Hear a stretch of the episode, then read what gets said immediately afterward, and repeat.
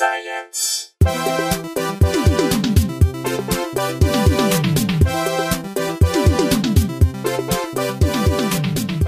Welcome to Probably Science. It's the first day of fall. It's a beautiful Los Angeles Sunday afternoon here. Is it really? I had no idea that it was. Well, maybe yesterday was. It's I- usually the 21st, right? Around Oh there. yes, I hadn't even thought it through.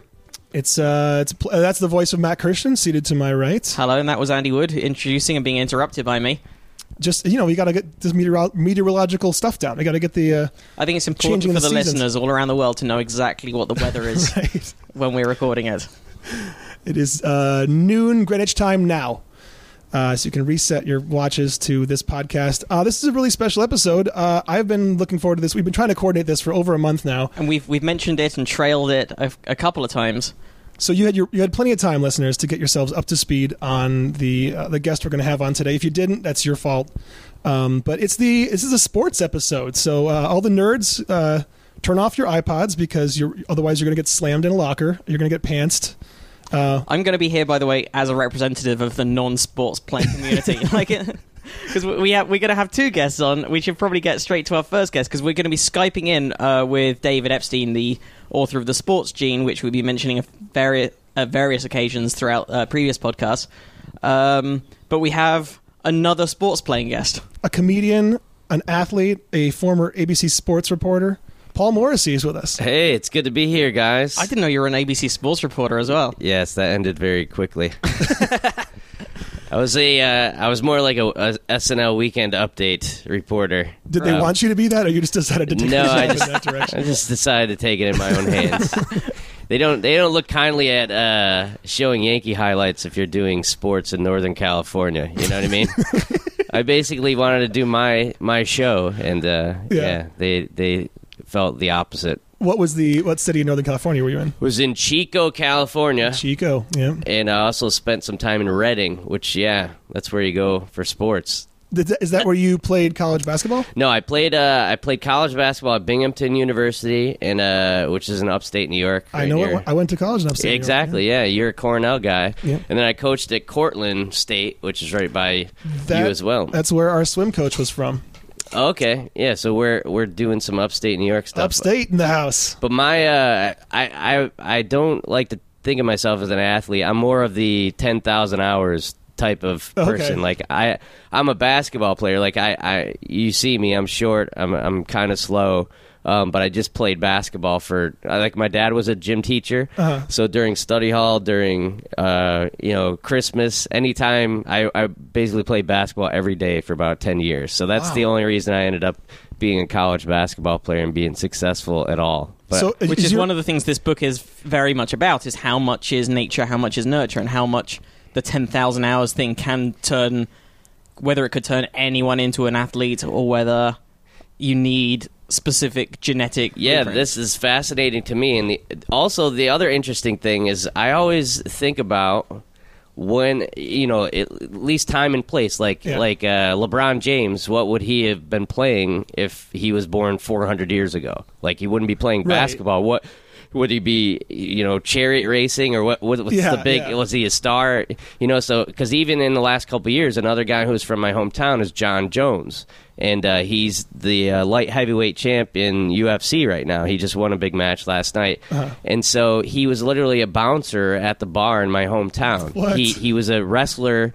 He was a junior college wrestler and he just went to co- college for two years. But his two older brothers both play in the NFL uh, or one's older and one younger, and they're both like just bigger than him. He's a little bit skinnier, Yeah. and and he literally learned how to do MMA in like two years and became the light heavyweight champ. So stuff like that is like, what would he have been doing like ten years ago, even? Yeah. So, well, this book gets into that uh, a fair amount because that's that's kind of the reason that some smaller countries that don't have a huge talent pool to draw from can end up having these dominating teams in certain sports just because they've made it a priority. Like talent transfer is a term for it, just kind of picking people out and be like, "You're the right body type for this. We're going to train you for this." Like the Australian women's bobsled team was put together out of just like, "Here's what we know to be." The traits you need in bobsledders, and we're just going to pick a bunch of people who have zero experience in anything snow or ice related, but have these traits, and the rest of the world was laughing at And them. they- you can't build. And in the first or second Olympics that that team competed, yeah, were- they they were sneered at by all the by all the rival coaches and like and they go, "Oh, we'll help out the little guy." And then after the first like time trial training session, they're like, "Oh, we won't be helping out these guys." Because uh, what they did was they just had this nationwide search that they put out, going, "Where we're going to do bobsled now." So um, any women who can run, uh, I think it's even shorter than 100 meters. It's all because it's all about like the very quick burst sprint speed. Uh, but they just put out a call for these various attributes, mo- Yeah. mostly like sprinting speed.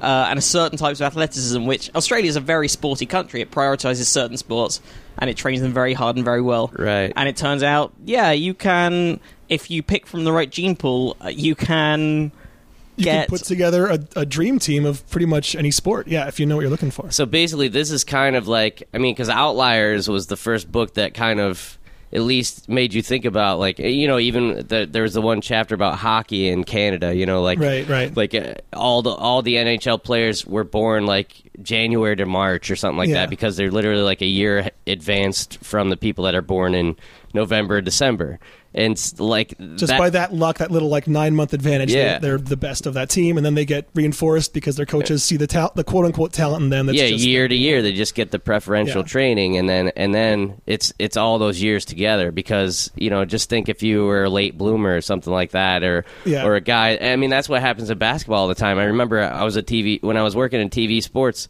I was covering the Sacramento Kings, and one of the guys they drafted was this guy Jerome James, Uh-huh. and his dad wouldn't let him play uh, basketball when he was in college. He went to like Florida Atlantic or some small school, Yeah. and uh, he he ended up being I think he was like six seven. He ended up being seven feet tall by his junior year. Yeah. So the coach is like, you got to play basketball. So he literally got drafted in the NBA f- playing basketball for a year. And they're like, "What did you do before you played basketball?" And he goes, "Well, I worked at Home Depot and Lowe's." He was the shelf guy. he, was the, he was the reacher. But it's yeah, literally those guys. I mean, in baseball too, if you can throw over ninety miles an hour, if you're a guy who works, you know, in the kitchen, they'll they'll all right, we'll we'll give you a tryout right. because there's still you know seven footers and guys that throw that fast, and you know football is kind of the one thing too where it's like, oh, this guy is fast and uh, tall and really strong. There's all these kind of uh, you know abilities that they're like, all right, even if this guy's a fisherman, let's just pull him yeah, off he's a got boat. the raw build for it. Well, yeah, that's the thing is like the book gets into, and we'll get into this with David in a minute. But um, the ten thousand hour rule is sort of a misnomer or a misrepresentation of this original study. It's not always sufficient, and certain kinds of sports And in some lend cases, themselves it's not more necessary. to that. Yeah, I mean, Um, like in, some cases, you need some kind of like God-given gift. Like there was this uh, eye doctor who examined a- Major League Baseball team, and the entire lineup had all the guys had like 28 or 2010 vision, which occurs in like one in 65,000 people. Like this doctor had seen one person with eyes this good his entire career, and this entire team had it. oh wow. So you need that kind of advantage. But then in on top of that, as then- well, in that same chapter or that same bit of the book, it's talking about again with baseball how much uh, nurture is involved and how much training, and it specifically talks about um, something that happened. And I think we might have mentioned this on an earlier show when the the world's leading female softball pitcher was brought was brought along in a charity or an exhibition game to to pitch underarm softball pitches against top. Uh, Right, yeah, Baseball yeah, players, We read a little bit of that. Yeah, and that they was interesting. couldn't They couldn't hit they it. couldn't hit it and it turns out um, it turns out what you need to hit a baseball pitch is extreme training at getting used to where a ball is going to go from the watching the second that it leaves the hand yeah, from the uh, actual parts of the arm that you can see, because they also did studies Yeah. they blinded you to certain parts of the arm and you couldn't hit. They've done studies, where, yeah, where they've where they've occluded um, your vi- their vision after uh, they've blocked out only certain parts of the body, or they've put goggles on them that go black the second the ball is released. yeah. and the top players can still get that, and they know where the ball's going to go, whether it's going to go wide, whether it's going to go straight at you, what kind of what kind of pitch it is. Yeah, because Uh, they're tracking it. Like that's that's the interesting thing with. Uh, I mean, well, there's two like like a knuckleball. I don't know if you know baseball. Like a knuckleball pitch is basically like a, a trick pitch. It's it's a pitch that doesn't have any spin on it, so Right. it almost kind of dances. But they only throw it like 60 miles an hour, which is almost half the speed, or you know. 40 miles an hour less than a regular fastball and there's Right. regular hitters that just can't hit it because it doesn't have the normal Trajectory like of the- like path of the ball that they're studying you and know? in this case, it, again, it, this is from the book where it was talking about. It used to be believed that reaction time was key, and the best uh, bat, baseball batters had the best reaction time. Mm-hmm. It turns out nearly everyone in the population has the same reaction time. Like it's roughly identical. Right. So reaction, 200 milliseconds, yeah, right? reaction time. Some people have slightly faster. Like Muhammad Ali's one was apparently noticeably faster. Oh yeah. But uh, most people's reaction time is the same, and also the speed those baseballs are going. You don't actually have time to react there's to no noticing way. where the ball's going to go and then swinging it. They have to know before that happens. which- Yeah. Telling kids to keep your eye on the ball is a complete. That's that's bullshit. That's Well, just, that's- But they, yeah. yeah. you should be keeping your eye on the hand. But apparently, even with top players, where they then tell them keep the eye on the elbows and the and Yeah. the forearm, then they can't hit it. There's no advice you can give. Basically, They It's just- study the pitchers, Yeah, yeah, because just have that's uh, the Mar- Mariano Rivera. He's 43, I think now, Uh-huh. and he's been the best closer in baseball for 20 years because he has this natural spin to the ball where it kind of tails at the end, and you can't teach it. He has Yeah. no idea how he does It it, happens. but people can't. They can't follow it. So, and that's just one of those fluke Right, things. yeah. You can't teach someone how to do that. It's just like a natural ability to do it. Yeah. So. well, we're going to have David Skype in just a minute. Before we do, Paul, do you want to talk to us for a second about how you went from being this uh, king of all jocks uh, to to the comedy world? Well, that's the thing that's funny is is never been the king of all jocks. I think it was just well, and and that's the great thing about basketball is being just a short white guy to go into you know a park or a, bas- a basketball camp or something. You, you're always you know even Venice Beach will go down there and play, and People people, won't assume think that you can't play, and then it's just like white men can't jump. So it's still fun to do that once Have you in a hustled while. anybody at Venice? We used to do. Do you we still used keep to your money in your stuff. white gym socks? No, I let somebody else handle the money because you really, I'm not big enough to enforce that either. but but back in the old days, yeah, the, you know, college days, that's all I would do is just go from pickup game to pickup game and just you know play play. You know, I played against NBA players all the time. I played against uh, you know uh, people in New York City and and all over the place. So that was like one of the fun things. It was basically my obsession before comedy, and then as soon as I got out of shape, I uh, comedy was more of a more of a more my speed. So And if, if I think we, we always ask our guests this, we've got a brief second before David skypes in. Um, do you what if what if anything is your science background? my science background is literally nothing. Like uh, I'm trying to think. My brother is a he's a uh, cancer surgeon. Like Whoa. he's literally like uh, the cure for cancer, and I am. I'm a comedian, so I have no. I actually I have a master's degree in uh, English education from NYU, which I Oh, haven't wow. I haven't dusted off in a while. Did you Um, start getting into it. comedy when you were still studying that, or wait? Yeah, my after? my undergraduate, my degree in Binghamton is in literature and rhetoric, which I think rhetoric even ties into comedy It's- a It little very bit. much does. Yeah, absolutely. So uh, yeah, and then when I moved to New York, I was you know teaching school and then and then uh, doing comedy at night, and then uh, I just kind of abandoned that when I moved to LA and started doing uh, you know some TV shows out here and stuff. So um, so yeah, I've left. Well, we still play in the comedian basketball league. That's the Oh, only. who else is in that? Uh, and I was just in a Nike commercial with Chris Paul, which I didn't get to play basketball with him, but I Ah. just asked him questions. So I think that comes out in like two weeks. I think Oh, that's nice. the new uh, the new CP3 sneaker. Awesome. Um, I know Andy has no idea who Chris Paul is. I'm, but I'm see, yeah, that's uh, even I love I that you did didn't play, even pretend to like throw that across to me. Like, like it was already a given that I didn't know, but Andy was the one who might have to front it Uh, out. I'm going to try to guess a team that Chris Paul plays for. Matt's literally doing equations right now. That's how he gets ready for the science uh, podcast. I'm definitely not googling Chris Paul right now. That's not he's I'm- the Clippers. You should know him because he's Clippers. The, yes, of course. Yeah, yeah. Clippers. Yeah, Jesus. Well, it's there's the Clippers. Blake Griffin and Chris Paul are two big right guys. here in town, of course. I do know Blake Griffin. Yeah, if only for uh, slam dunking over a Kia. Isn't it Right, yeah, Kia? I don't know why. Yeah, that's what I said to Chris Paul during because my my thing was just to goof on him, like in post game press conference. So. I was like, I said, "Are you jealous that Blake Griffin gets to drive a Kia?" Because I love that all those players do. You know, Tiger Woods doing the Buick commercials. Like you've Yeah, never oh, yeah. driven a Buick in your life. It's like one of the years of Survivor. That one of the pri- the prize is a million dollars and a Pontiac Aztek.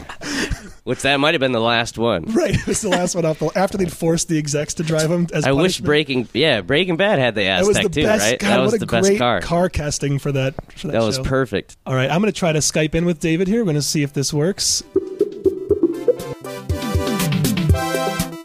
We're joined by author of The Sports Gene and uh, Sports Illustrated reporter, the, the man who broke the A Rod steroid story. Uh, David Epstein is here with us. Hey, thanks for having me. Thank you for joining us. We really appreciate it. Uh, so Andy and I have both read the book over the the last week or so, um, and it's fascinating. It's fantastic. We I highly recommend Thank all you. our listeners uh, go out and get this.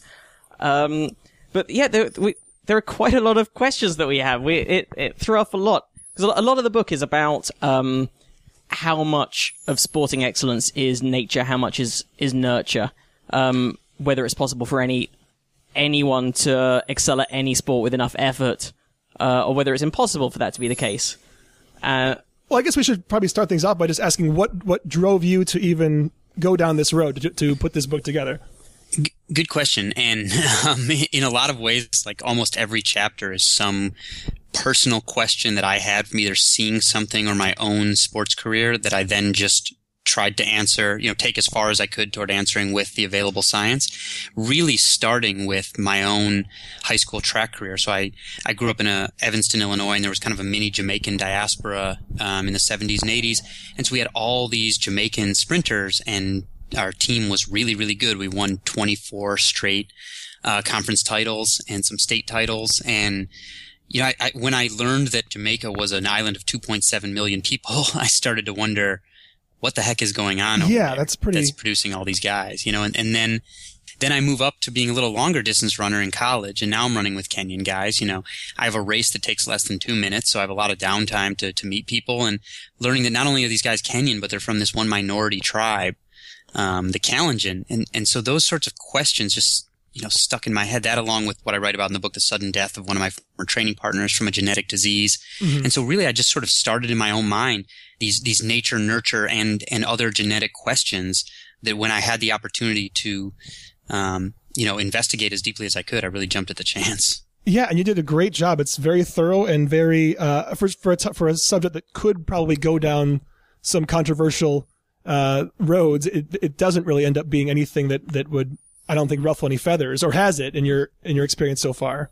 Well, you know, I've gotten some unhappy letters, but they've been by far in the minority, and it's not totally clear to me that those people have necessarily read uh, the book. And I know Matthew Syed, the author of Bounce, which is um, a very strict sort of nurture-only book in the UK, was not very happy with me when we were on the radio together. He said, like, you know, telling kids that talent exists and they won't learn algebra and all this stuff that is totally outside the realm of anything I wrote about. But Right. Yeah, well, Um, you, you're very good about actually not doing that in the book, and and and one of the things, that, I, I guess, one of the conclusions is, yeah, if if you don't have certain genes, you're not going to be, you're not going to be a, the world record holding hundred meter sprinter. But then also, even if you do have those genes, you probably won't be because only one person is going to be that person.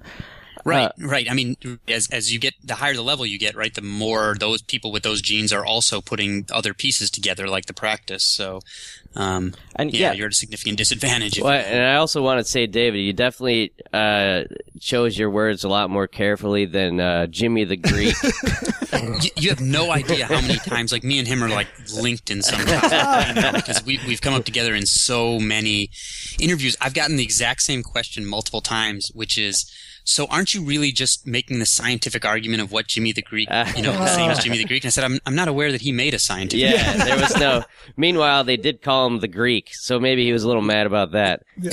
Um, Yeah, I think even even in that chapter on Jamaica that maybe starts to go down that road. It, it like you do sort of posit that in addition to the fact that you get into how West Africans evolved to have this sickle cell trait that protects them against malaria and means they're going to have more fast twitch muscles because they need less oxygen. If that's a is that a good way to sum it up? Kind of. That that's a good yeah. I mean, Sort of. That's as, as good a quick summary as possible. Um, but then, you know, you go down the road of like, yes, Jamaica was populated by maroon slaves who might have been like the best of the best. But then at the same time, the current culture of Jamaica is so running heavy. Like the, the big track meet of, of high school teams is the, is like the Super Bowl of Jamaica.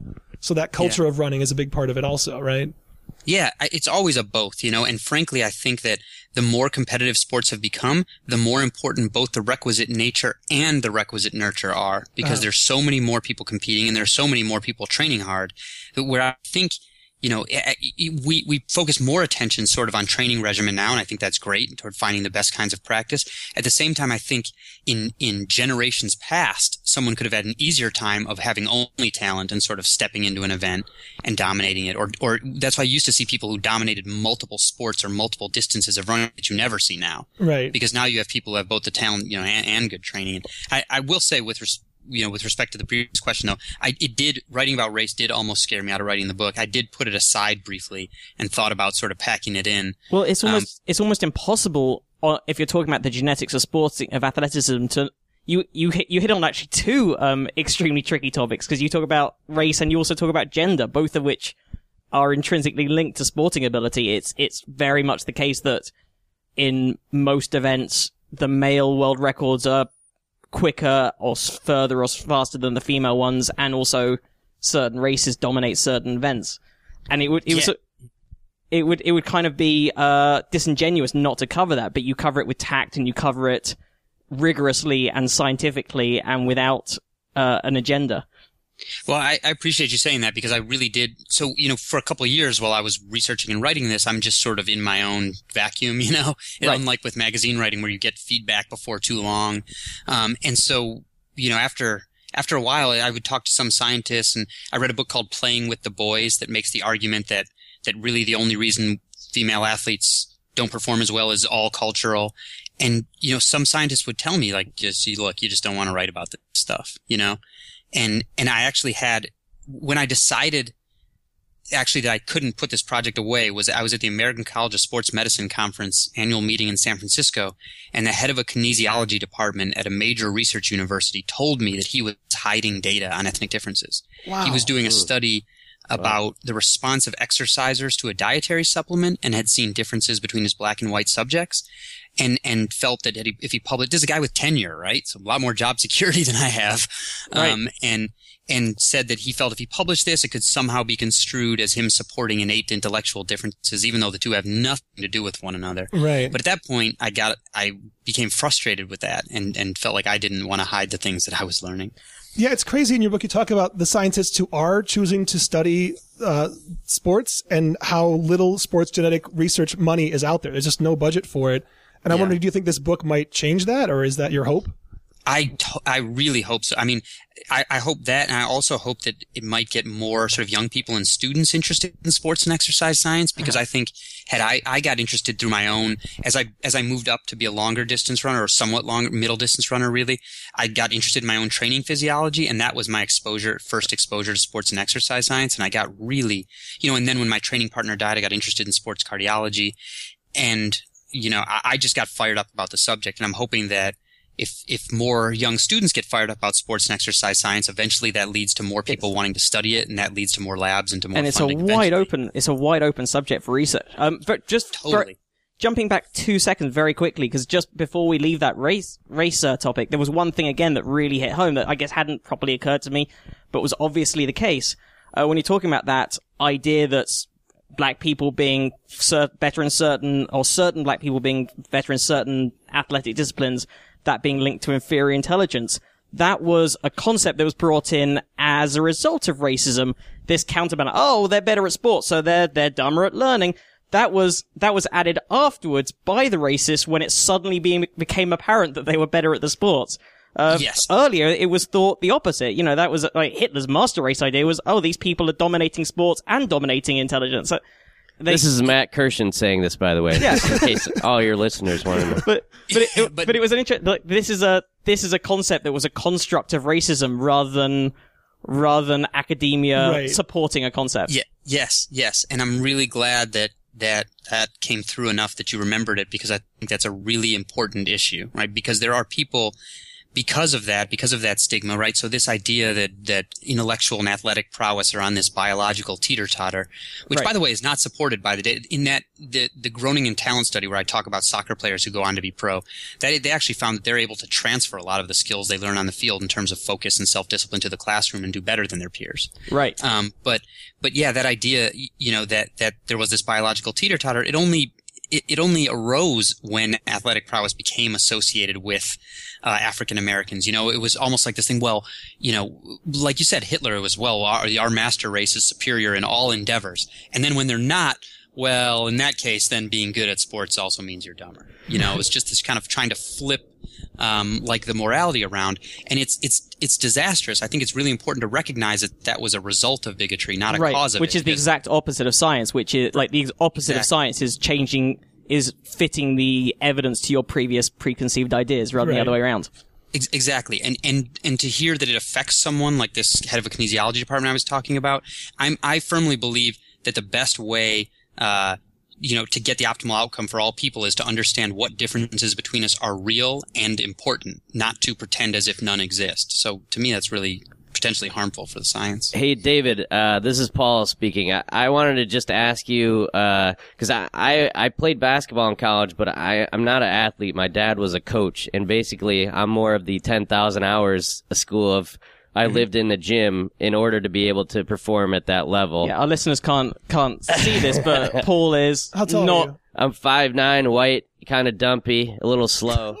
so, so uh, it was kind of a miracle that I was a, a an all conference college basketball player. It was mostly just due to practice.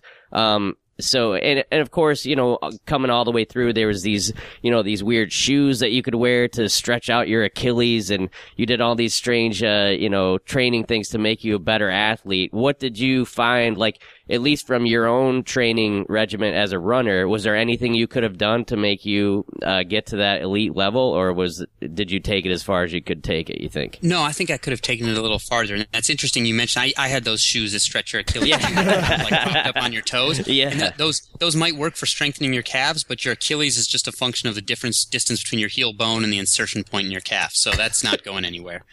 Um, But you said but- in some cases for like high jumpers that one one Achilles tendon does end up getting strengthened and becoming more of a, a spring that can launch them right over an, yep. or just stiffer.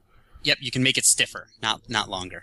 Okay, Um, so it just but- it just makes it more. It gives you back the energy that you put into it when you put weight on it as as a more effective spring. Essentially, when it becomes stiffer, is that Correct. correct? Yeah. Correct. Exactly. The best thing would be to have a spring that's both long and stiff, um, but both of those are important independently as well. Okay. Length and stiffness. So yeah, Um, what what about your running? I want. I'm curious to find if there's anything. So you think you could have taken it a little bit further? Yes, I do, and I, I think I, first of all, I think I um, I know that I wasted some time early on. Sort of, I was always a bit of a fast twitch guy. You know, like I had a good vertical jump. Um, you know, I was shifty. I, I put on muscle really quickly if I went to the weight room. Uh, compared to other guys. And so when I moved up in distance, I started doing what I saw other distance runners doing, which was running 85 miles a week. Um, and it just didn't work for me. And after about two years of it not working for me at all, I said, you know, this just isn't me. Maybe my physiology is just different than these guys. And I started doing about 30 to 35 miles a week of targeted intervals, which is really low mileage mm-hmm. for a, for a middle distance runner.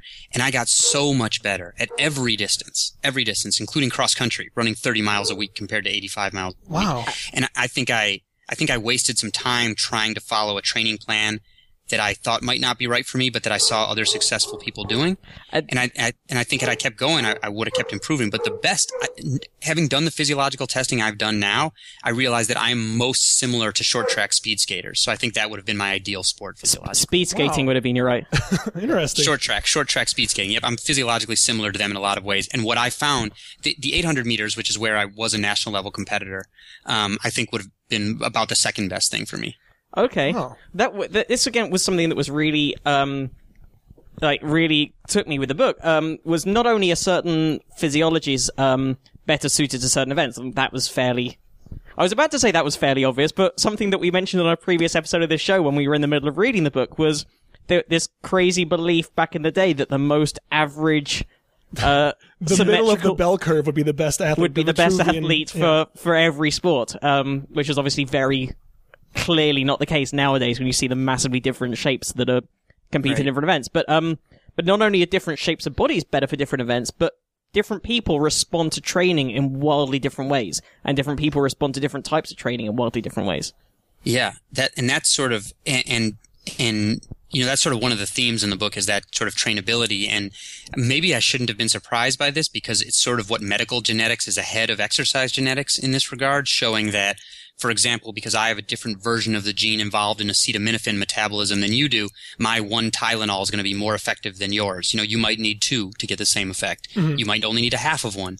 And it, the exact same thing is showing up in exercise genetics at every turn that you can put two people on with no training history on an absolutely identical controlled in the lab training plan and and the disparity in how they improve can be tremendous.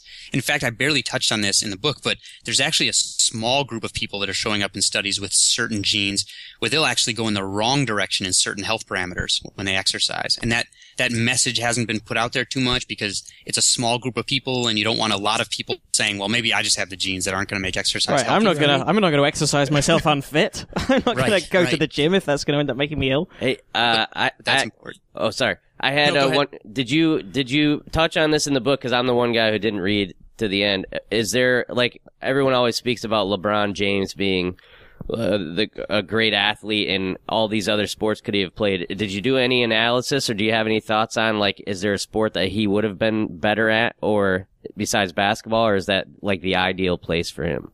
I mean, I'm definitely not going to say that there's a sport LeBron James could be better at because I think he's functioning about as about as high a level as anyone ever functions in Yeah. any sport. Um, I really think he's he's a combination of what happens when you get the guy with the best athletic ability. I mean, I saw that picture. I freeze framed a couple pictures of him taking an alley oop in the playoffs, and he's got to have at least a 40 inch vertical, Yeah. which is unheard of for a guy that size Right. Right. um, you know, and, and that weight, tall, long arms. Uh, I think he's what you get when you have the best raw athlete who also has the best sport specific skills that he's developed, you know, and that's why we only see those guys really, really rarely.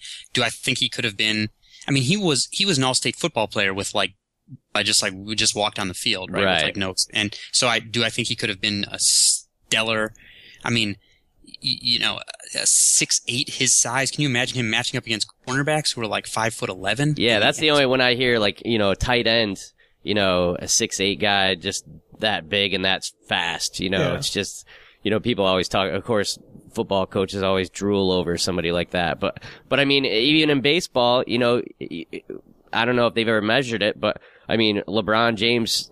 As great as he is as an athlete, he's not an automatic guy that can throw 90 miles an hour. That's like another another uh, talent that you know. I don't know if they've, they have you proven that that can be taught that throwing the the 95 mile an hour fastball, or is that a, a God given thing too?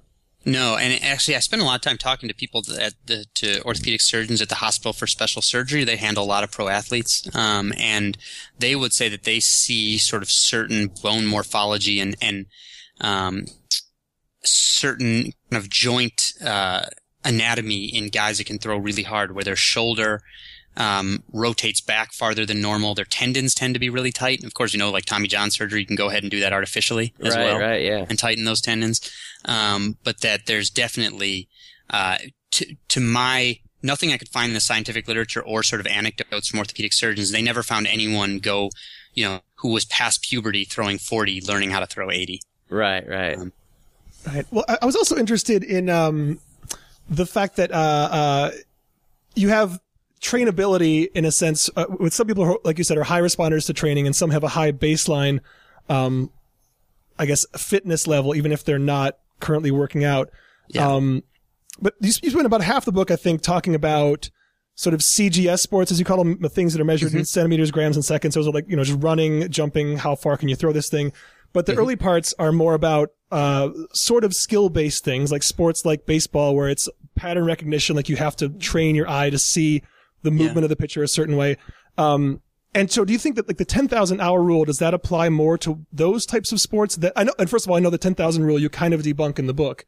Um, but those, but those sports that are more, uh, CG, the CGS sports are those ones that are less responsive to just hours put in than say those ones that are about training your brain to recognize patterns and things. That's a good question. I, I, I certainly tend to think that there are more people who in those CGS sports simply by things like body type or some very simple aspect of physiology are ruled out Yeah. um, than in some of those other sports. That said, the uh, and actually this is this is a point where Malcolm Gladwell sort of critiqued uh, my book in a, in a sort of friendly way. He said, "Well, I only meant the 10,000 hours rule to apply to more cognitively complex tasks." Mm-hmm. And he talks about chess because chess has a lot in common in terms of pattern recognition with, um, you know, baseball or even, uh, or, or really any attacking sport, which qualifies like hockey, basketball, anything where you have to one of the signs of expertise is much more rapid recognition of what the arrangement of players means, basically. Uh-huh. Um, and the fact is, at least in chess, which is a cognitively complex skill, although it takes much long, it's true that it takes many more hours for anyone to reach a master level. Like nobody reaches it really, really quick. Right. That uh-huh. said, the individual differences go up, not down between people in reaching it. So it takes everyone a lot of time, but the individual differences become enormous. So there's still evidence of talent, except it's it, it, the baseline amount of practice it needs to put in for anyone is, is much much higher. I guess some And people actually- become grandmasters at the age of 15 and some become grandmasters in their 30s and 40s. or more likely never. Right. Um, Yeah. But the uh, I cut a little section of the book that talked about it because I was a little I, I- I wanted to see a little more replication of this work, but about a gene called BDNF that that basically is involved in an aspect of brain chemistry. And when people were tested in, for driving simulated courses, people with a certain version of the gene that alters their brain chemistry did not store the memories of the course as well and were far, far slower to learn that motor skill over time. Wow. Um, that said, I wanted to see some more replication of that work. Um, so, which is why I cut it from the book because I wasn't confident enough in it. So, Right. I guess I'm confident enough to, to, to say it now, but not, uh, to have, to have put it in the book. So I think there's evidence that there are extreme differences in, um, you know, how quickly people learn those, those motor skills and some of the physical hardware, like visual acuity, which I talk about with respect to baseball, only really starts to matter a lot as the ball gets going much faster. You know, it doesn't matter that much at the little league level. It matters a lot at the major league level. Um, so I think there's always that sort of interaction with hardware and software. But everyone in those recognition skills, I, I didn't see anyone who failed. Unlike with the aerobic capacity, where some people failed to improve, I didn't see any studies where where people totally failed to improve in those pattern recognition. It's just the skills at rates all. may change as they put in more hours. Yeah. Yeah. Yeah. Yeah, I read the uh, the A Rod uh, in the beginning about facing Jennie Finch, and Yeah. uh, and it, I thought that statement was ironic. He said, "I won't let anybody embarrass me." I know, I know. There, there was a time before he was a punchline. I know it's hard to recall now, but uh, yeah, Well, I thought that was pretty funny. Yeah, I'm a Yankee fan, and of course, you know, I've seen A Rod not perform well under pressure and in, in pressure situations. And so, is there any finding that that the steroids does help, or or or does any? What what's your feeling on that in, as far as helping the skills in baseball? I, I think it. I, don't. I, there's nothing I'm aware of that makes it help, um, like in a more pressure situation or anything like that. But um, I absolutely. I know I've seen the argument a lot of times that it doesn't have anything to do with baseball skill. But my my blanket answer to the contention that well, a sport is skill based, so steroids, which are just chemical analogs of testosterone, don't help is that show me the sport where women perform as well or better than men, and that's the one where testosterone analogs don't help. Right, right, Or yeah. the sport where athletes never go to the gym. Because you're, you're, I had a calculation, I can't pull it off the, the top of my head, but a small increase in bat speed made a huge impact in how far the ball travels. Mm-hmm. So I, I, you know, I don't think taking steroids makes you able to hit a ball. Um, but if you have those skills already, I think the, you know, the That stronger you are, the better. My, my colleague Jon Wertheim, in his book Scorecasting, has a chapter where he talks about uh, drug testing, basically, and incentives for drug testing. And in there, he he he has a database of all the major and minor league drug tests, positive tests from a couple from about a five year span, and finds that minor leaguers who tested positive and were suspended are 70% more likely than their peers to move up to the next level of baseball, even if they were caught. Wow. Whereas an extra year of experience only increases their chance of moving up 20%. So it's worth it's me- worth cheating because the chances are it's going to help you. Yeah, yeah, it's it's worth. So those guys are far more likely to move up, which suggests to me, sort of from an indirect data analysis standpoint, that they're getting a benefit. right. Yeah. I just wanted to ask, like the, the final chapter about that elite um, cross country skier who basically has naturally occurring in his body what some cyclists do when they blood dope. Is that correct? Sort of. He just has a, That's exactly correct. Yeah. he produces a high amount of is it hemoglobin? Yeah, hemoglobin, huge proportion of red blood cells, and inside them, lots of hemoglobin. Yeah. Right. So then he effectively has all the benefits of someone who is cheating, but because you can prove it was a mutation causing it, he's allowed to compete. Like, does that make you sort of wonder, like, what's the point of all this? Like, why are we, you know, are sports even, if we're just gonna, if things are gonna be won by those people, truly have to put in the time, um, but they have this genetic advantage where it's almost like they are cheating just Yeah. by the nature of their physiology. How does that make you feel about, uh, I don't know, does that depress you or not? No, no, that's a great question. I'm glad you brought that up because the, the sort of the second article that Gladwell wrote about my book is, is on that exact point. I don't know if you've seen it, but that's No, I haven't the argument he made. He sort of talks about my book and The Secret Race by Dan Coyle, which is the book where Tyler Ham- or by Tyler Hamilton and Dan Coyle, where they talk about all the, the doping that the U.S. Postal Cycling Team did. Mm-hmm. And he basically says, well, given that genetics are unfair, like what's the argument for not allowing people to dope? And if they feel like they're sort of leveling the playing field, M- my feeling though is, um, and I say this over and over in the book, sort of to me, sports is like the coolest stage for, you know, exploring human biological diversity. But, and I always thought that the core value, sports are totally contrivances, right? And, and I, they're, all they are is just like made up rules and then we add meaning to them. And I always thought that the core values come from standardizing the rules, not standardizing the genes. Uh, otherwise, I think we would just have identical twins race each other, and we would force everyone in the NBA to be five foot nine. You know, like we don't we don't like allow some one guy to wear stilts or something because we think the other guy being six six is, is unfair. And then it would and I just be like a casino where it's just like rolling fair dice across the table. Yeah. yeah. So, but I don't know. Or that like Vonnegut story, Harrison Bergeron, where like if somebody's really smart, they like implant something in their brain that makes like a loud noise every time they have a good thought, so they can be like everybody else. You know, they won't have too many good thoughts. um, but yeah, so I just I just think that the core values of sports are are with standardizing the rules, not the genes. So I don't. I was never under the impression that um, you know.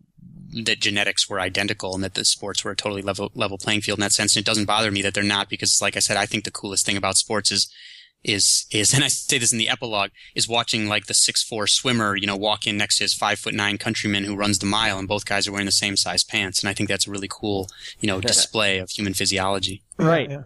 Um, you you even talk about uh, again in the book that um, even if the thousand mile, uh, sorry, the thousand hours or or variants of it do take an effect, there's a good chance your desire to do that is also in part genetic. Like certain people are more inclined to put in the hours of work or to be to be addicted to running, to be addicted to training than other people. Yeah, that was a surprise. That was probably the most surprising chapter for me to report because I knew because I keep up with sports physiology that there was a ton of work showing that um, you know training, doing physical activity could alter our dopamine system, which is the brain system involved in our sense of pleasure and reward. You know, for anything, eating, sex, drugs, whatever. But I didn't know that scientists who study it know, full well the reverse is true. That differences in our dopamine system actually affects our physical activity, and they can breed for that in animal models really easily. Um, and and that's not to say one thing that's bothered me a little bit about you know made me wonder if I should have changed my language a little is I've gotten a lot of interviews where people say you know they sort of laugh and say well so I can tell my wife I've got the couch potato gene and I don't have to go exercise. no, that's not what it says. It's not your destiny. It just means you might have to work harder uh, to change your environment in a way that will be conducive to you training. For me, I know training groups, for example, was a huge uh, thing, you know, motivation for me to get training. So I, I, I will say one thing just to add that that chapter also led to my favorite interview of the book with Pam Reed, the ultramarathon legend. God, she, was, ridiculous. Like, I Yeah, couldn't she, believe she like reads the rodent studies and animal studies to try to figure out about herself. She's really curious about like why she's so addicted to running. And when she, when I interviewed her, the the day before I interviewed her, she had just finished the um, National Ironman Triathlon Championships here in New York, and she qualified for the World Championships. The next day, she was at LaGuardia Airport, and her flight was delayed. Uh-huh. And she gets so uncomfortable, she has to like stay still for a long time. She stashed her bags in a corner and was running laps around the parking garage when I was interviewing. Jeez. the day after the Ironman triathlon. That's Amazing. insane. That's So she's- obviously an extreme example. but she just she's effectively just run, swam, and cycled further than I have in my entire life in each of those events.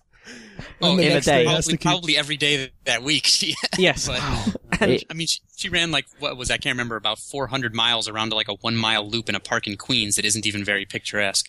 Uh, hey, uh, David, I had uh, I had uh, Todd Marinovich on my uh, podcast a, a couple weeks ago, and uh, he was the one guy. I think it was like literally a human uh, experiment as far as like making a football player. Yeah. Uh, his dad was one of the first strength and conditioning uh, guys, right? Is that correct? And then basically kind of trained Todd since he was a kid. It, w- what's your feeling on that uh, kind of uh, training, or or what did you find out about that?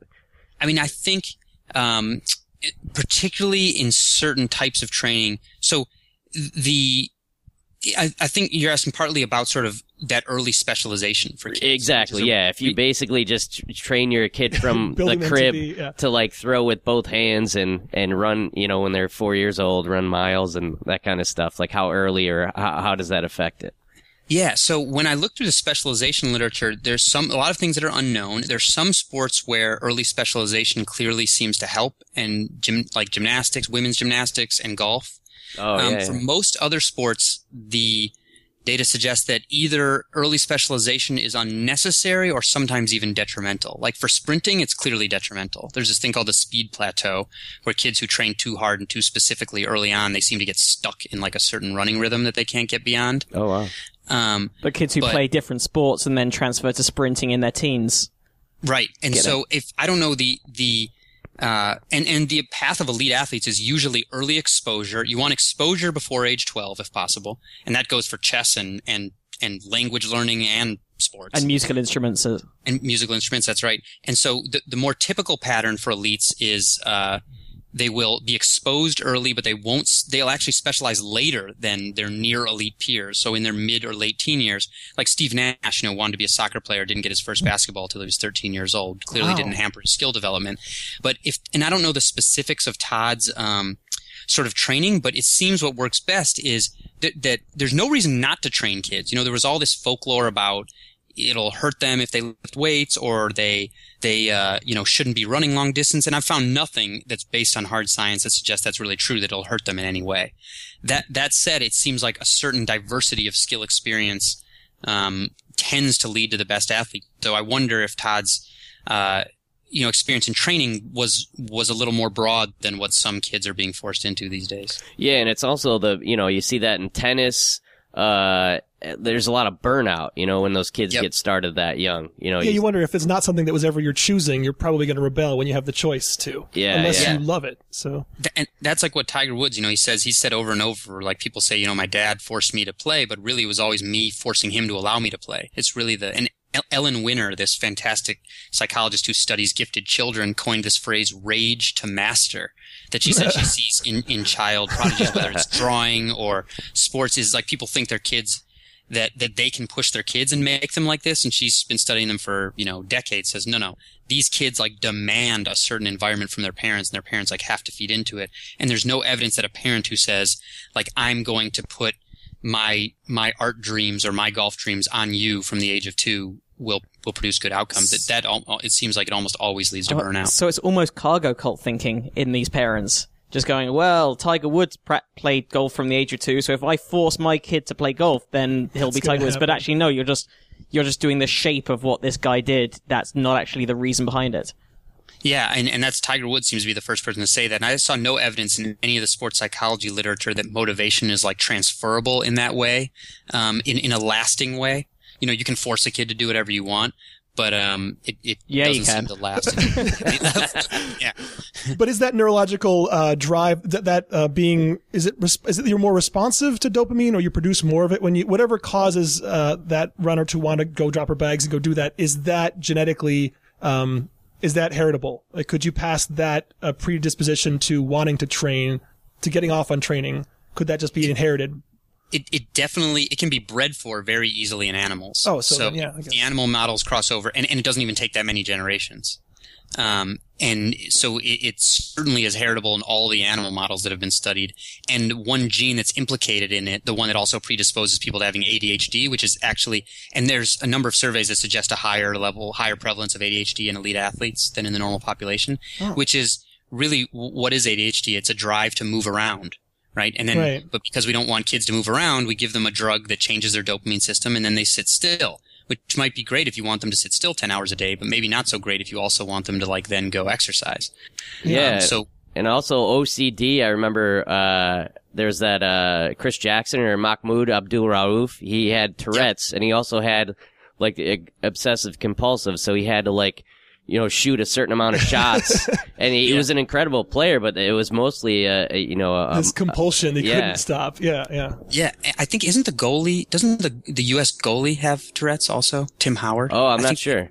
I think he also does, and I think he's talked about like how he thinks that that sort of helps him. He likes he like shifts his focus a lot or something like that. But but yeah, yeah, Chris Jackson. I remember that. That actually, there's a book called Why Michael Couldn't Hit by um, a neurologist named Harold Klawans, who I think has now passed away. But he talks about Mahmoud Abdul Rauf and Tourette's and free throw shooting in that book. It's a really cool book. Yeah, yeah, because he's like the greatest, one of the best free throw shooters of all time. But he literally like he not only had to make the shot, he had to get the net to to set in a certain certain way. So he would be in the gym like an extra hour just trying Oh to get God, it, that's- and uh, Yeah. and it's a certain amount of perfection that that helps you with, obviously. But- Right. Is, is, I was wondering as I was reading that chapter about people that are, that do love to train because of that rush. Is there any correlation between those people and future drug abuse when they retire? Like, are they also susceptible to wanting to find that rush however they can? That that's a good question, and and I don't want to go too far beyond sort of what I know, but I did come across researchers and research that would talk about um, basically a trait that was usually called impulsivity, which was uh, you know sometimes suggested to be higher in certain athletes, especially in aggressive sports, um, and also there's uh, some research that suggested it's correlated to people who are much more likely to gamble and to take all sorts of kinds of risks. Um, so I think potentially there is a link there, but m- my reading of the science was that there's still a lot, a lot to be done to really know. Okay. I Okay. guess it's hard to separate um, that compulsion and drug later drug abuse in athletes and the fact that they have millions of dollars and suddenly don't have a job anymore.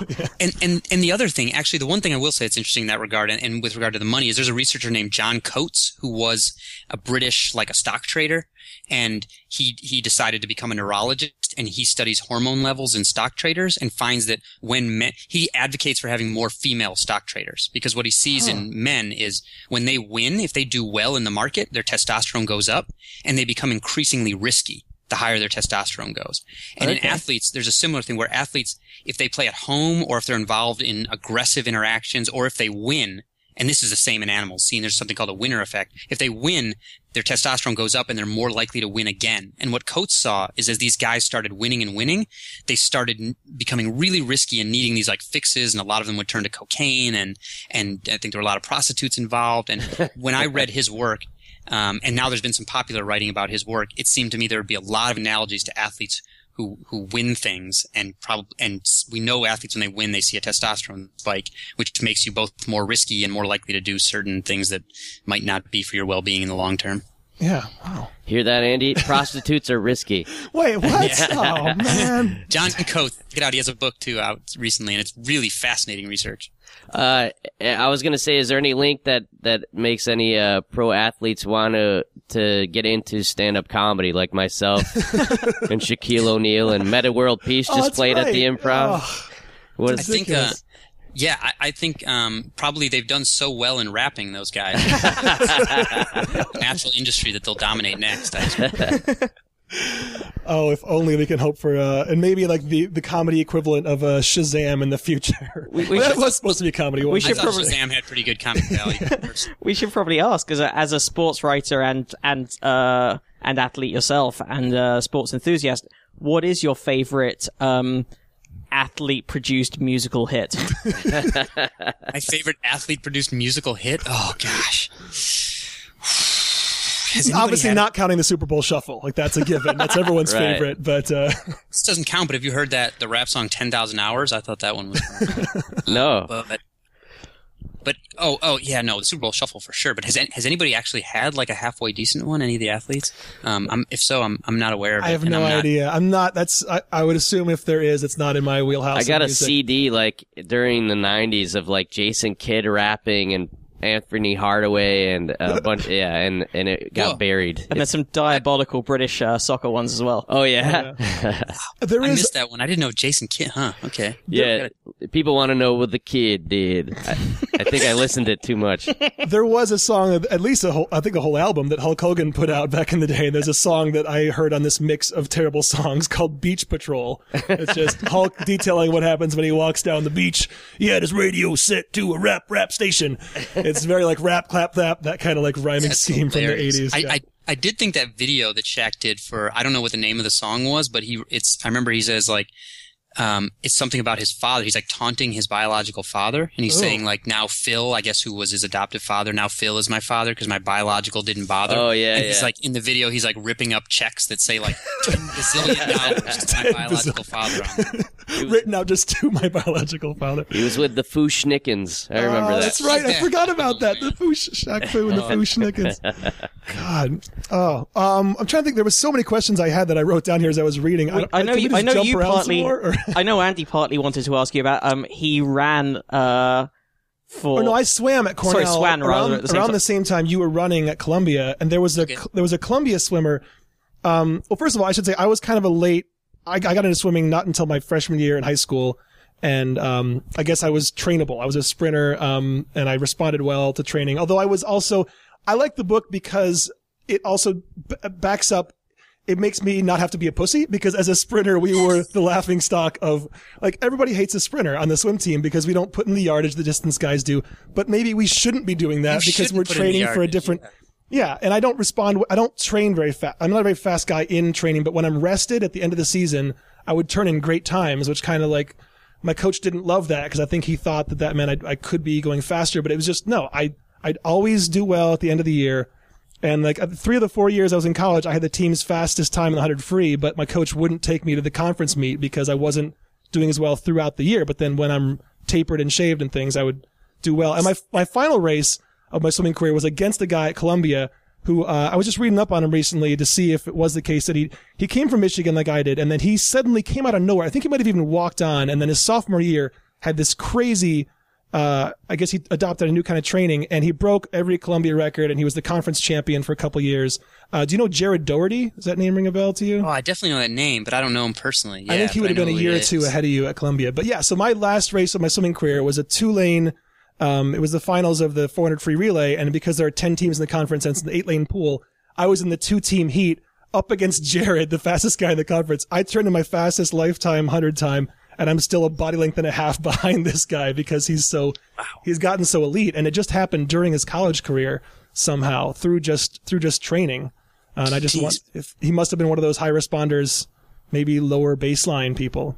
And sure. found the training that's right for him. You know, so you Yeah. talked about. Yeah, I mean that that's frustrating to hear that your coach, you know, would would say that about you because that's like old school thinking, right? It's like what people told Usain Bolt. Oh, he's not training that much. Boy, if he trained harder, he could be really good. And then he trained harder and he was injured all the time. That's why we didn't hear from him for years between the time when he was the World Junior National Championship in Beijing, you know, where like people were like, well, what happened to him? He was so good when he was young. Then he got back to his, what he's always felt is right for him, which is basically ditching training sometimes.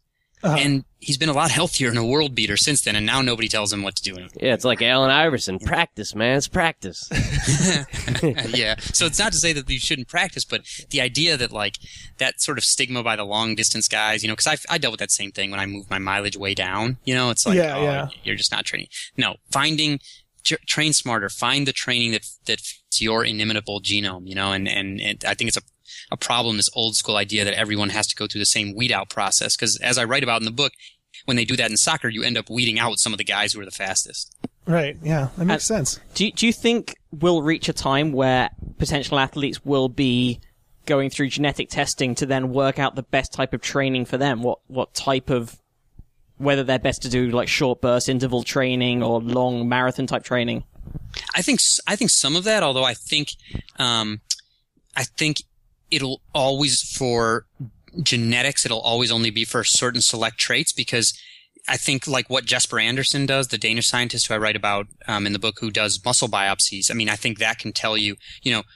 You don't have to worry about finding all the genes that cause muscle fiber type proportions because you can just look directly at the muscle fiber type proportions. Right. So I think we're already in the high levels seeing some of the physiological testing. Where So- I think the genes can come in handy is for some of the things like the res- responsiveness to training and also those sort of injury and illness genes that I that I write about. Right, like who has a heart that should be very carefully watched with certain types of training, for example. Yeah, yeah, or the guys who have the gene that predisposes them to permanent brain damage if they play football, or that you know to torn ACLs, because those are things that, that are kind of hard to get at from any normal physiological measure. But if if you can tell a guy he's at increased risk, you know maybe you can do what some exercise geneticists now call prehabilitation, which is like strengthening certain support muscles to reduce the chances of, of a tear. Right. But in most cases, and again, it it this should have been obvious, but it wasn't really until I read the book. The there are a few single genes that do have that do control certain specific traits that are very useful to have and very bad not to have if you want to do specific sports.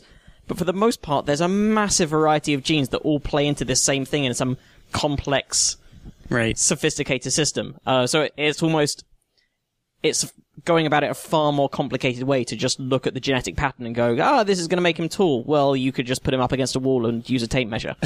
And exactly, exactly. That's why. And there are these. Com- I've been contacted by a lot of companies since the book came out who do genetic testing, saying like, hey, you know, can we send you our product? You know, we'd be interested in your feedback. And I think they're sort of indirectly asking to like me just stick my name on something. Right. Like, uh, like, you guys read like what I said about most of the genetic testing in there, right? It's like uh, Carl Foster, who uh, has that great quote in the book where he says, you know, right now the best genetic test is take your kid to the park and have them race the other kids. So, like we, we, the most common gene test that is marketed to parents, it always includes this ACTN3 gene, which codes for a protein found in only in fast twitch muscle fibers.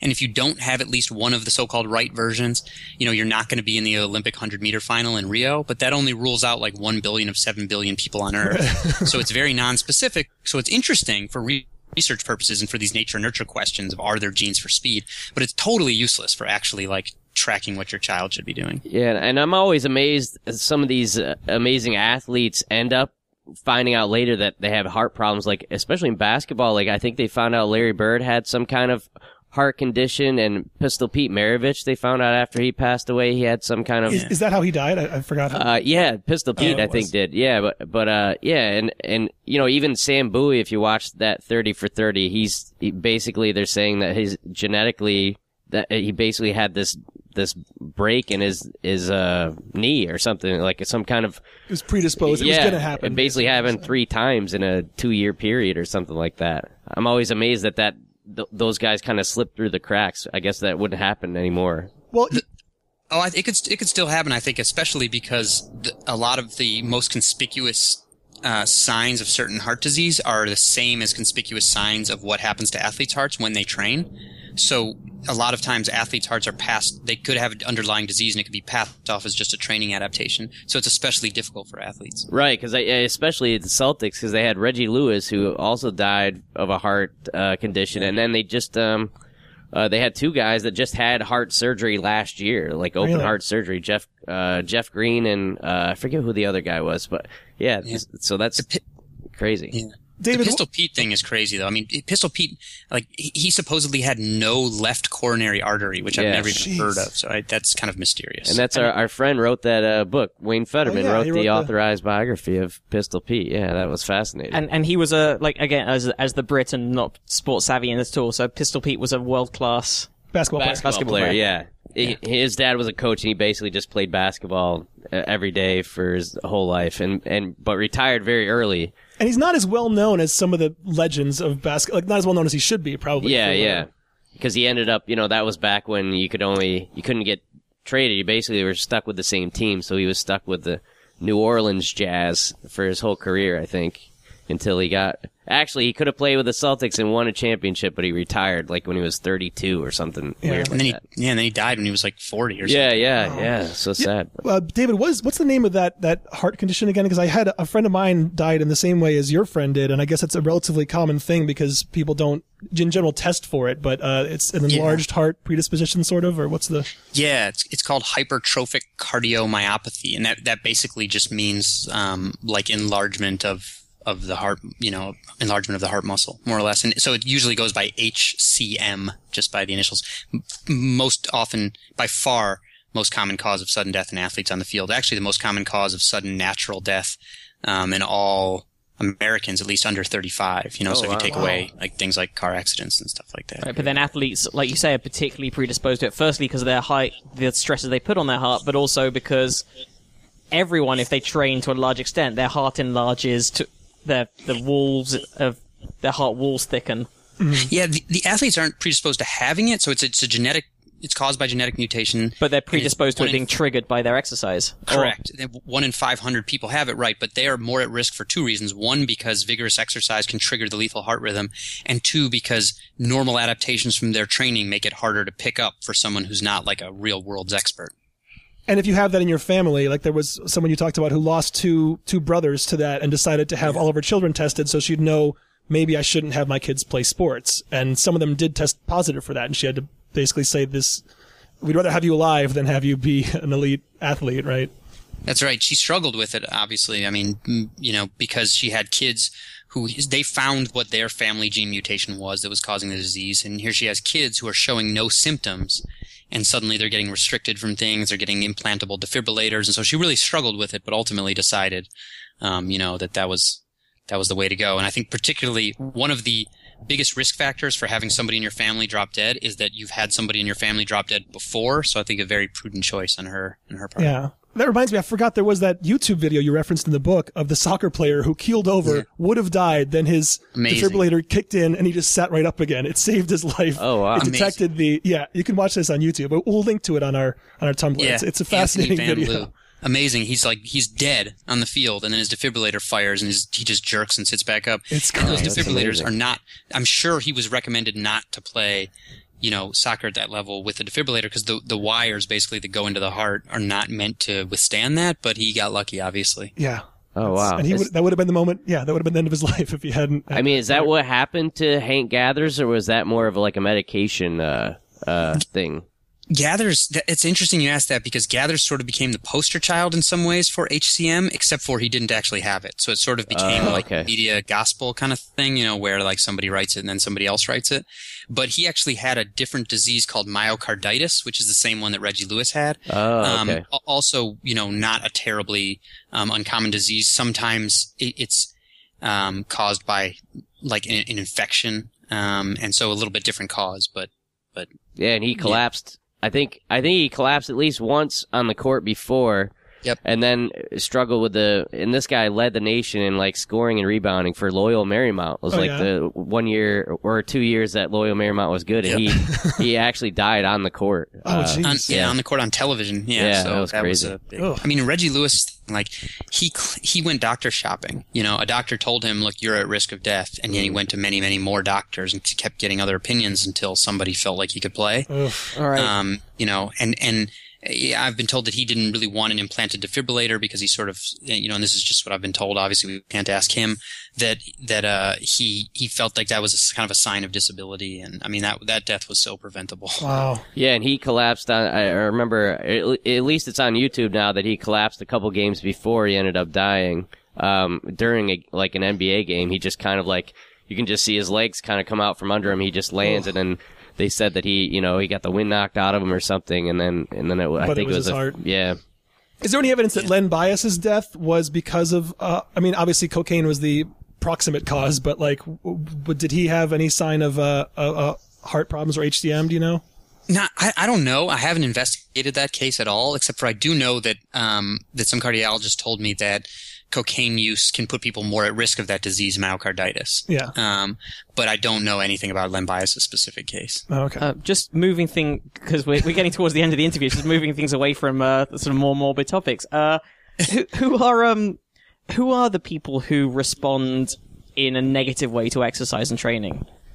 Yeah, so there's, for example, there's one. Um, I mean, there's one gene called F F HL1, I think it is, or it's FLH1. I'd have to look it up to, to know for sure. But for example, those people um, appear to, if they have a certain version of that gene, some of those people appear to become less sensitive to their own insulin when they exercise. So that means that while most people, you know, it, it, they become much more sensitive to their own insulin, which makes them much less likely to be diabetic for about 48 hours after every time they exercise. There uh-huh. might be a small proportion of people who might move in the opposite direction when they exercise, which would be really important to know for someone who's trying to exercise to stave off diabetes, right?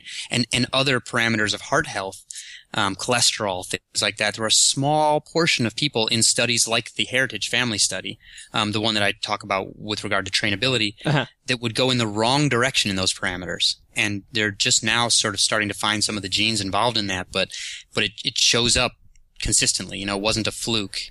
Uh, and again, it's a small proportion of people, but that to me is another reason why this is really important work to do so that you can tell those small proportion of people that maybe, you know, whatever change in diet or medication or something like that is the answer for them because exercise isn't going to isn't going to get the result that they want. Yeah, is there any uh so so now are you having any kind of second second wave of like uh athletic inspiration now that you know everything about training? You can make yourself a uh, a world class squash player or uh is there any is there any uh endeavors you're pursuing right now athletically or have you hung up the shoes? Well, I've been focused on trying to become a world class writer reporter, but yeah, and I, and I do take like a very training oriented perspective to that. Um, trying to do things, you know, as soon as I finished the manuscript for this book, I tried, uh, I took like an online fiction writing class, just thinking, look, I got to do something different. I can't just keep doing what I've been doing, or I'm, Uh-huh. I'm at a plateau. You know, it's like you can't go lift the same weight that you've lifted for the same number of times every day and expect to have physiological adaptation.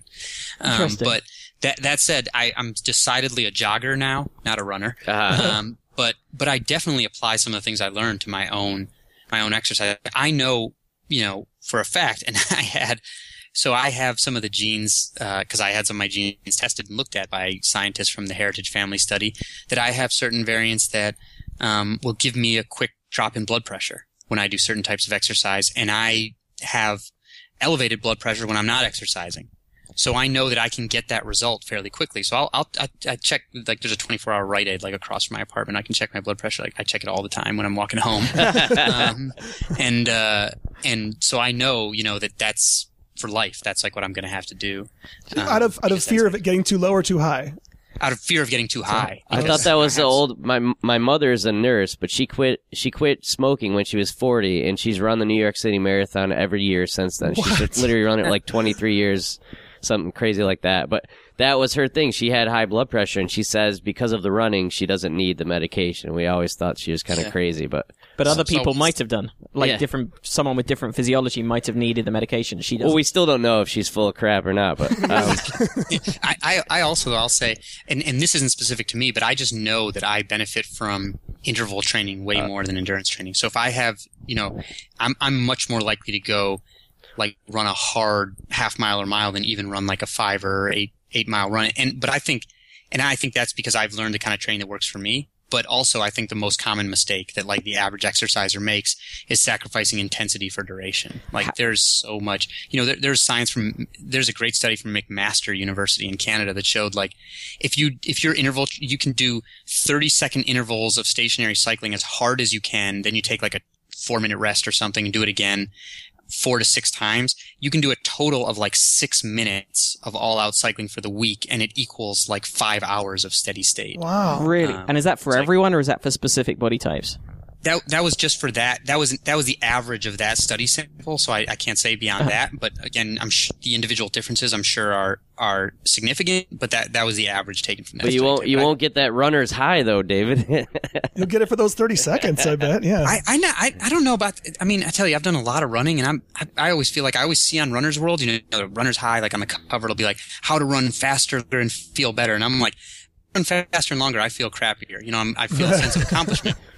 the, the runner's high is still a little bit of a mystery to me. I get the, the high when I would run my fastest time, you know, but that sort of euphoria, like I was usually like, you know, puking in a corner when that, that was supposed to be That's happening. yeah. I did the same thing. I, I don't know how much that was nerves, but like uh, I remember my senior year trying to make the state cut for some race and having to swim the 50 free over and over again and throwing up in between each one. And I don't know how much of it was just that I'd pushed my body too far, or just that I was nervous that I wouldn't make the cut, or Well, I think it's also the mindset of, you know, because my mother has that thing where she doesn't even listen to music. She just runs and she can just run What? straight and, and just get into that zone, which I, I, I gotta believe that Diana Nyad lady. I mean, to be able to do that for two straight Yeah. days, I mean, that's just a freak of nature. yeah, He's 64. That's, that's insane. Yeah, very impressive. I, I just bef- again before we go, just as the not the one completely non-sporty person around in this conversation, uh, without without genetic testing, like how would I how would I know what type of training I would best respond to? Like what how would I go about testing that as Yeah, someone who's been to the gym maybe like once in the last six months? Um, that's the yeah. Well, you'll need to go to the gym a little more than that. Got it. um, but the you know, let's say okay, people aren't going to do VO2 max tests and biopsies and genetic tests like I did, of course, because they should. That would be stupid. But um, without that, I do think everyone should pay a little bit of attention to kind of trial and error. Like usually, there's some exercise fad or some cookie cutter plan that everyone goes on, and you know, one of the ways that people get themselves going is by by discipline, by doing the same thing, by becoming a creature of habit. But I really think up front, you know, barring any other kind of physiological testing, you should put some time into trial and error and figuring out sort of what, what works for you. Try some interval training. Try some long distance. See, see what works for you. Measure something. You know, measure your blood pressure if that's the drop you're going for. If you've always been a guy who had a good vertical jump naturally and, and were a good sprinter naturally, you probably have significant capacity to, to build muscle with just some, you know, intense but brief, uh, weight training, but most people never even even try that. Like they're just jogging or they're just spinning or whatever it is. So barring anything else, at least take some time up front to do some trial and error. You know, once you have a very basic level of fitness, so that you're not just like dying after running a block, um, and and and take that trial and error mindset to your own training. Because if you're not, you're not even attempting to find the optimal training for your biology.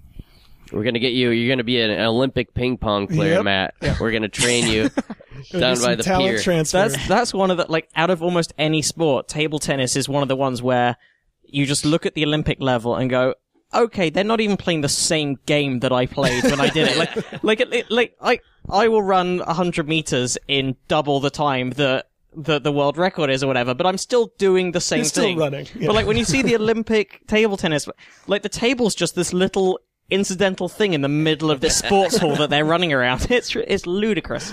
I, I think the I think the response time from a hit in in like Olympic table tennis is like 250 or 300 milliseconds, which is faster even than like a 100 mile per hour fastball.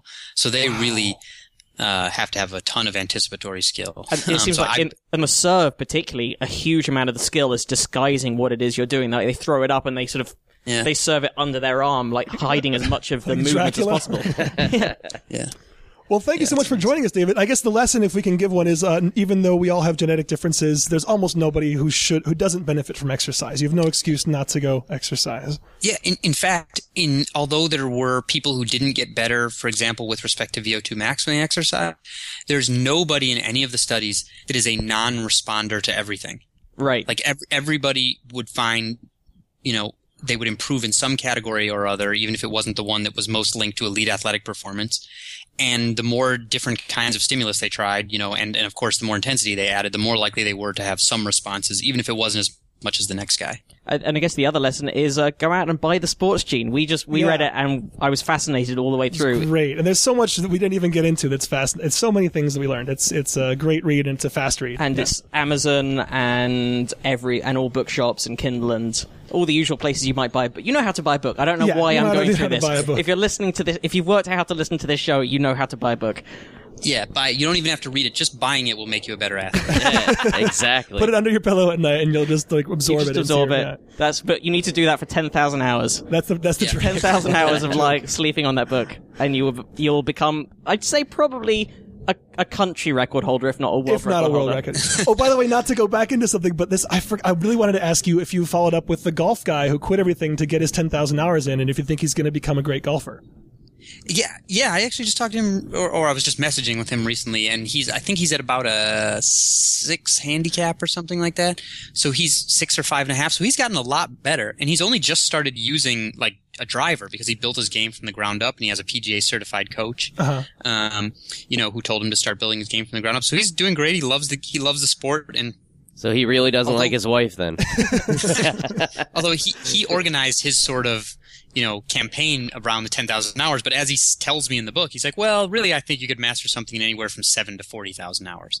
But of course, the seven to 40,000 hour rule is not going It's not as not as fun. But- it doesn't rattle off the tongue. But the big thing in golf is the pressure of of being able to get that score during the the qualifying round. So that's everyone's- you know, there's guys that can shoot that score during any day, but once you're you got the pressure on Yeah. you, that's the whole other deal.